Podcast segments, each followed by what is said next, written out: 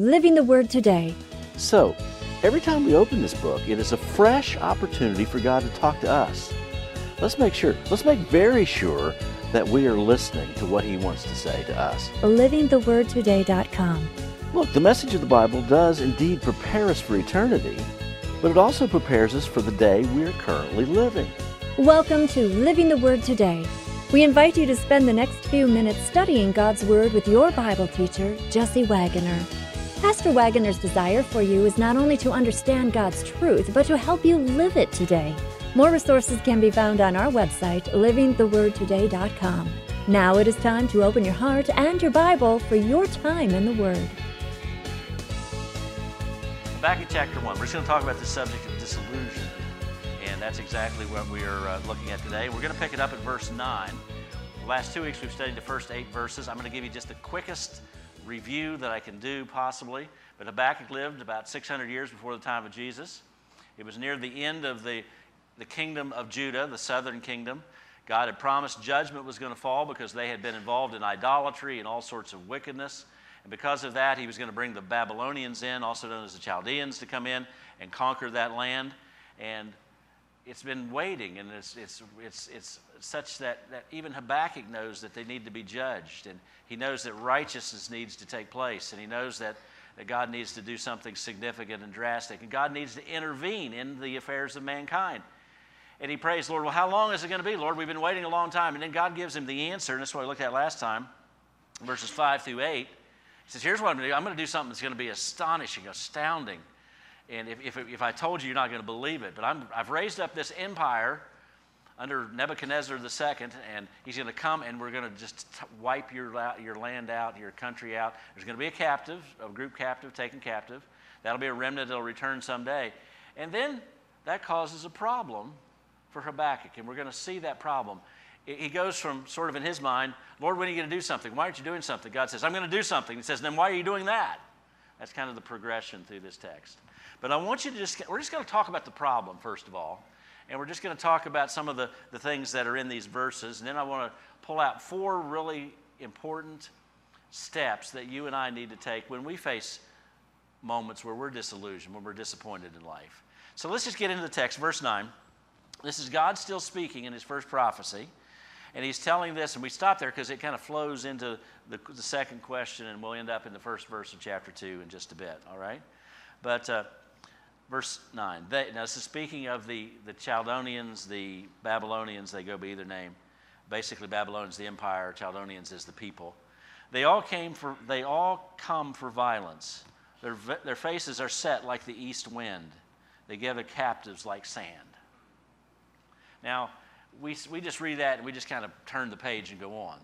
But they would, have, they would have plugged into this. There was an east wind that blew, and it still blows in the Middle East today, and it goes from east to west. In fact, some of this, this, this wind can blow even into Europe.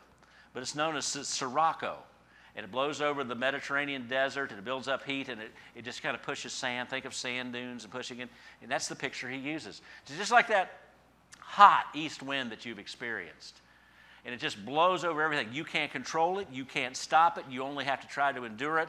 And he says, just like the, all those grains of sand blowing in the wind and the Sirocco winds, he's going to be moving people, and they're going to come upon you like a just overwhelming cloud of dust and sand until you're just absolutely engulfed by them.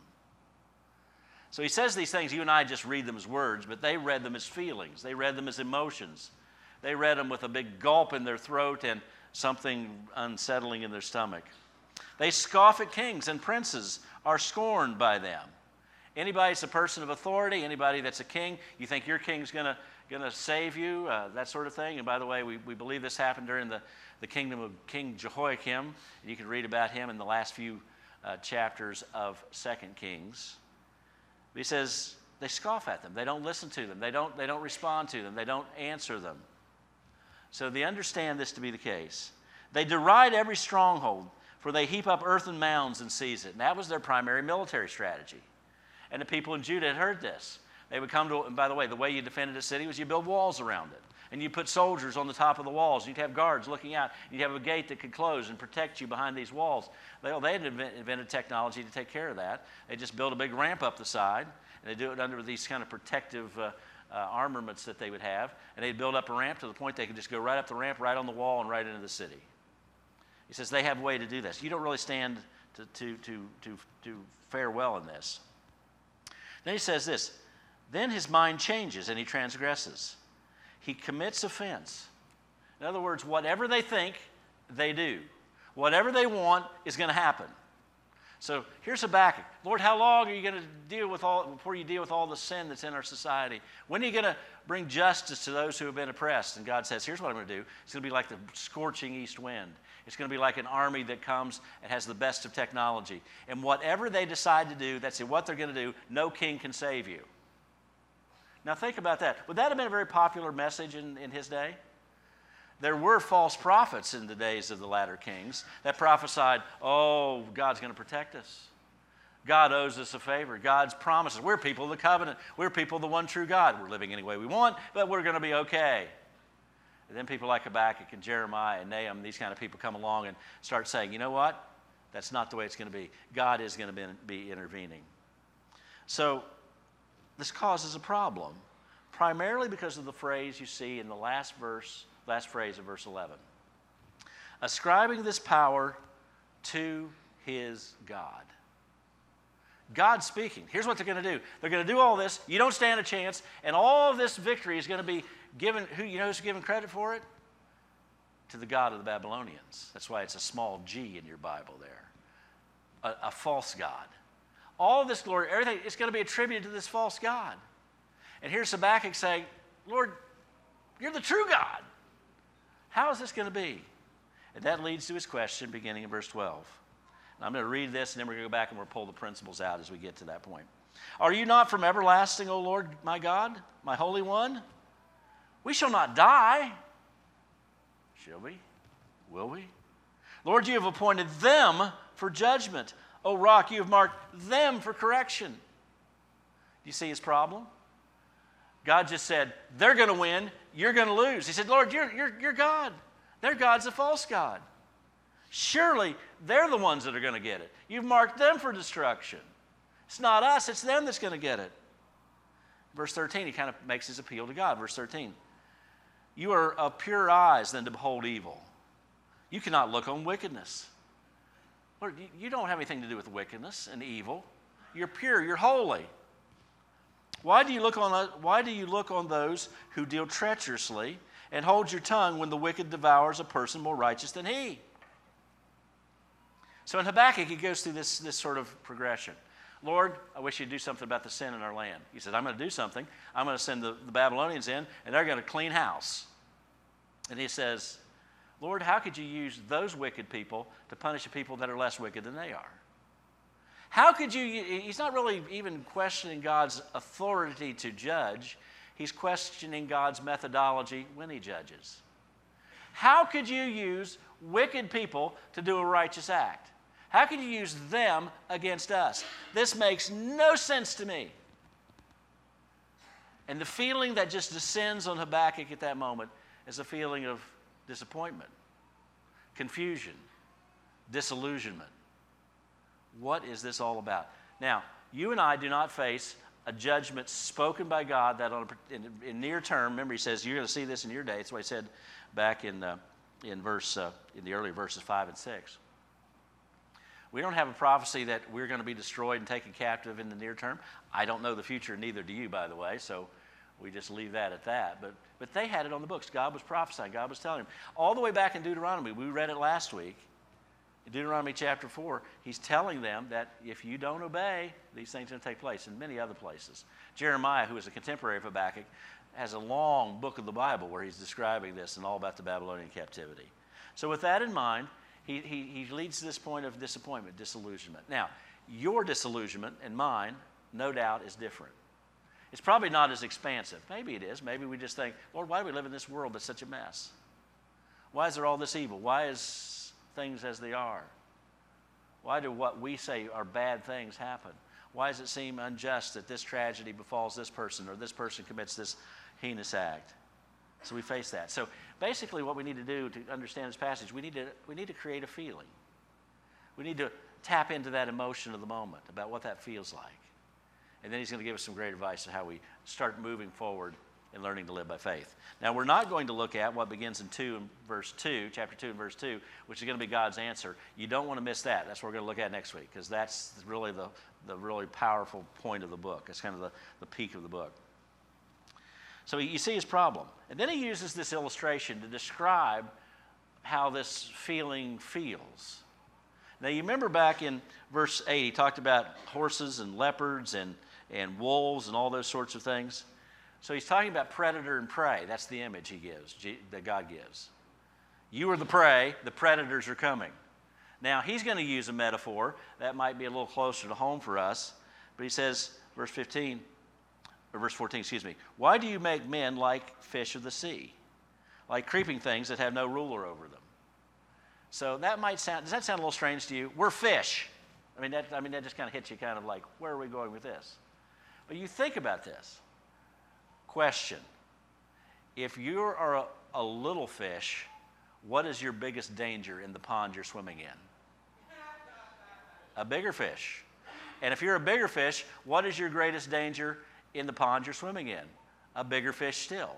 It's just, it's just the, the, its might, its strength, its size. That's what rules the oceans. And for those of you that are fans of Shark Week, you've seen all that in display, right? I always, always root for the little seal trying to get away from the great white shark. I don't know about you, but, but uh, we understand. That's why he says, we're, like fish. We're like prey. We're like, like helpless. And he talks about how they have no ruler over them. The ruler is not just someone to control them, give them advice. That's someone who is to protect them. He said, there's no one there to protect them. There's no one going to come in and protect them and, and, make everything right. He said they face this, this imminent demise. Now, verse 15, he takes this a little further. They take them all up with a hook. They catch them in their net and gather them in their drag net. Therefore, they rejoice and are glad. And that's the fishermen of the day. This is part of the economy of Israel, part of even part of our economy today, you understand. So he says it's like they're just fish that are ready to be swallowed up, to be netted, to be hooked. And if you get a big catch of fish, you're going to celebrate it. I've seen some of you with pictures online of the fish you've caught, and you're proud of it, and you hold it up, and some of you will take it and get it mounted on your wall so everybody can see your fish. You know, we still do these kind of things today. That's how he describes it. Now, interesting, he says, take them up with a hook in verse 15. On the relief statuary, or the relief sculpture that has been dug up in the Middle East from the Babylonian era, one of the things they would picture, this is going to be a little bit grotesque, so just forgive me because it's just true, okay? But what they would do, and they, they got this from the Assyrians, who was the dominant Gentile world power before the Babylonians. They would line up their captives, and rather than just putting chains around them, they would put a hook through the lower lip and tie them together, lip to lip, that way. And you say, that's brutal, that's, that's horrible, that's, that's awful. I'm sorry to put that in your mind. But the reason they did it was they treated people like fish they'd caught, like fish on a stringer, like fish on a hook. So he's bringing this imagery from their day, which we can confirm from archaeology in this day that this is what he's bringing into, into play. He says, Therefore they sacrifice to their net, verse 16, and burn incense to their dragnet, because by them their share is sumptuous and their food is plentiful. Now he's echoing back what God had said. They ascribe all this to their God, small g. He says, if this is how it feels, God, it feels like we're, we're the little fish in a big pond, and there's big fish after us. We don't stand a chance. We're going to be hooked. We're going to be netted. We're going to be, we're going to be supper, and we're going to be destroyed. And they're, and they're going to take, make sacrifices to their nets, and they're going to make offerings to the drag nets, because that's the way that they are going to give credit to their gods.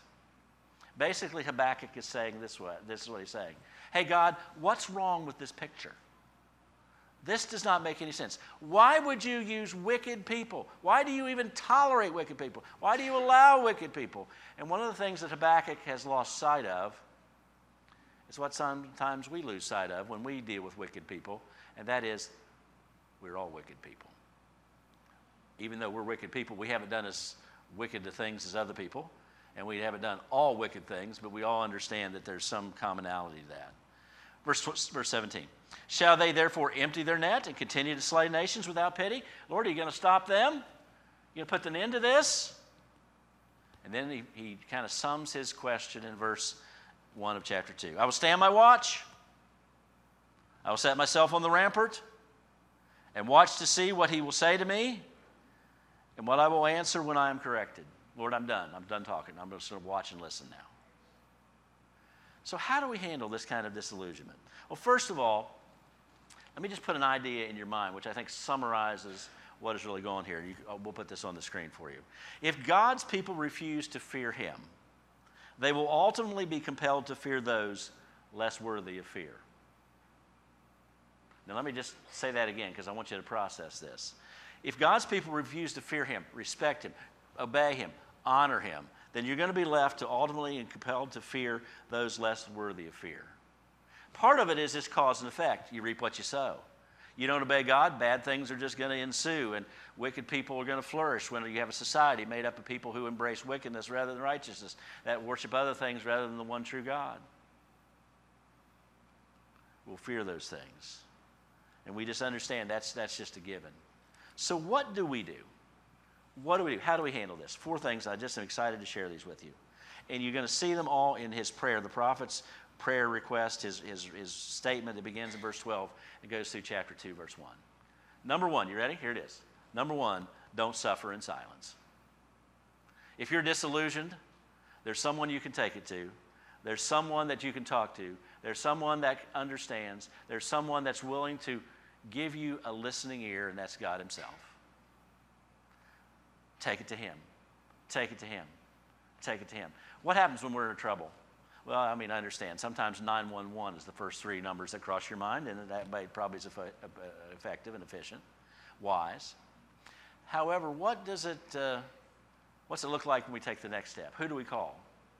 We call a person. Well, there's some people in your life. You got some people in your life you can call when you're in trouble. Thank God for that. Not saying that's not important, but somewhere early on in that situation, make sure you call upon God. Lord, I'm going to take this to you. Because these times of disillusionment can either do one of two things. It can bring you to bring you closer to God, the one who has the answers, even if he doesn't always give you all the answers you'd like. And sometimes you've been there, haven't you? Sometimes the deepest, darkest moments of your life are those moments that you just kind of feel drawn in and close to Him. And sometimes when you're flat on your back and the only way you can look is up, you look up and you see His face. Sometimes when you have no one else to help you, there's no one else to turn to. When you find out there's, you don't have anything, you find out you have Him and He's all you need. Or it can push you away, thinking that we have to have all the answers. It has to make sense to us. We have to figure it out. I remember once, this is, I was early in ministry. There was a man in our church. He had just retired, just two or three weeks before this night. And I got a call from the paramedics saying, Could you come to the house? We've been called there. And, and I figured when you get called in the middle of the night, it's bad. And I get there, and he had, he had passed away of a heart attack. And I got there before his son, who was on the way. His son came in, and uh, I knew from, and I found some of this out later, he and his dad had big plans after his dad retired. They were going to travel, they were going to do things, they had all these great, all these things we're going to do. Just two or three weeks after he retired, he's gone. It didn't make sense. It didn't make sense to me either.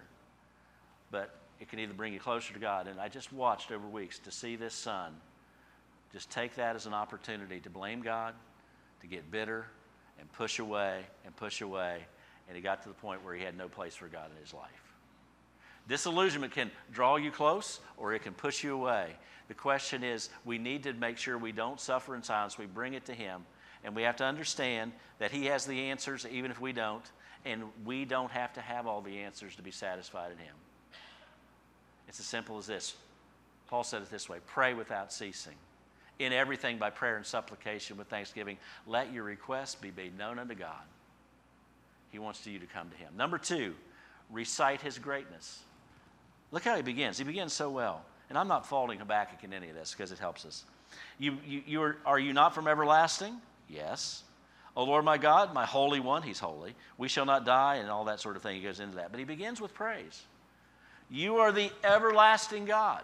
You are the God of eternity. You're the God of all things. You're the God who is there. You're the God who is holy. You're the righteous one. And he recites everything he knows about God. Did that change his emotions? Did that change the situation? No. But it was drawing him a step closer to some peace of heart.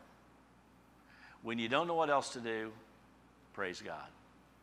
When you don't know what else to think about, think about what you can thank Him for rather than complaining about what you don't like. Offer your praises to Him. If you need some help with that, God's given 150 chapters in the book of Psalms. A lot of them are filled with some great praise literature. You're welcome to borrow some words from someone else if you need them. But simply start with that. He starts with this Lord, I'm not questioning that you're there. I'm not questioning that you're able. I'm not questioning that you don't care. I just, I, am really struggling with what I expected in life and what I'm hearing in life. How could you use people more wicked than we are to punish us because of our sins? That makes no sense. Couldn't you come up with another, another way? Now, God's going to give the answer later in chapter 2. Stand by for that. We'll get to that next week. But recite his greatness. Just recite everything you know about him and then seek to know more about him than you know now. Sometimes just a time of worship can brush away a lot of the stains of disillusionment in our lives. Start with praise. He does that. And then, thirdly, state your questions fully and freely. He just goes down to this. Lord, I thought you had pure eyes in this. I don't know why you're using them. I don't get it. We're like fish. We're like the little fish in the sea. Big fish, big fish eat little fish. Hooks, nets, worship their gods because they're hooked, and we're going to all be destroyed and carried off, and all this terrible stuff happening. Lord, I, I just here it is. Take it. Here it is. I'd like an answer. Here it is. I know you have an answer. The great news is there may not be too many people in life that you can feel absolutely honest with, but God is big enough and strong enough to take it, whatever's the honest reality of your heart and soul right now or any other moment. He can bring it to you. And the great news is He's worthy of that trust. If you trust Him as your if you've trusted Him as your Savior, bring it to Him. Trust in Him. If you've never trusted Him as Savior, we'd love to have a conversation with you and tell you about how you can be saved, about how Jesus died on the cross to pay for your sins. And through belief in that, you can have everlasting life. Maybe that's the starting point of faith for you. And that's what you need to open your heart to. We'd love to help you if we need help in that step of faith. Fourthly, I love this how he states it in chapter 2, verse 1. I will stand my watch and set myself on the rampart. I'm going to go up on the wall and I'm going to watch like a watchman, watching what's coming. I'm going to be looking out there. I'm, I'm looking to see what you're up to. And he says this And I will answer when I am corrected. Wait to be corrected. You might think, Lord, I'm going to wait till I get the answer. I think he already knew that in our way of figuring out what should be, most times we need corrected. Most times we are deficient in our thinking we are deficient in our own self view. We think of ourselves more important than we really are. We think of ourselves as more expansive than we really are. Uh, we're filled with pride, which the Bible says, Peter wrote, that was the condemnation of the devil.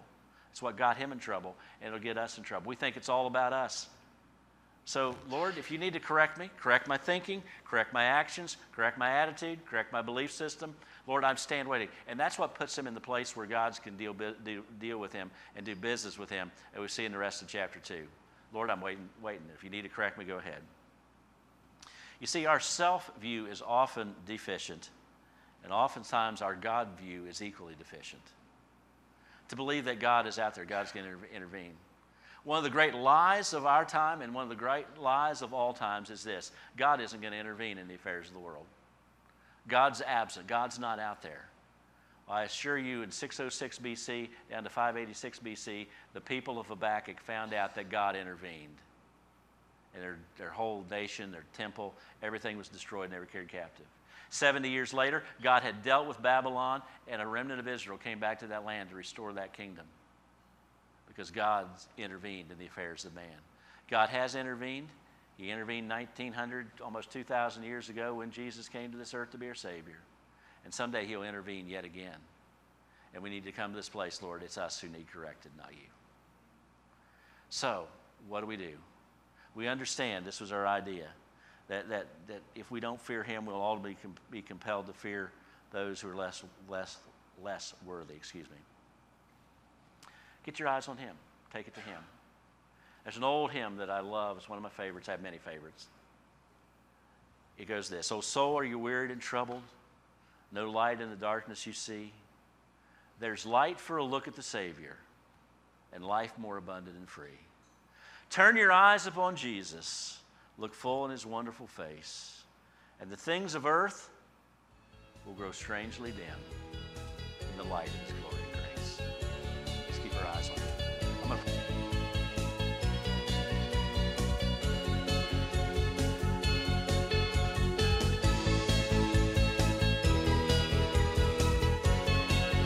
Thank you for joining us for Living the Word today.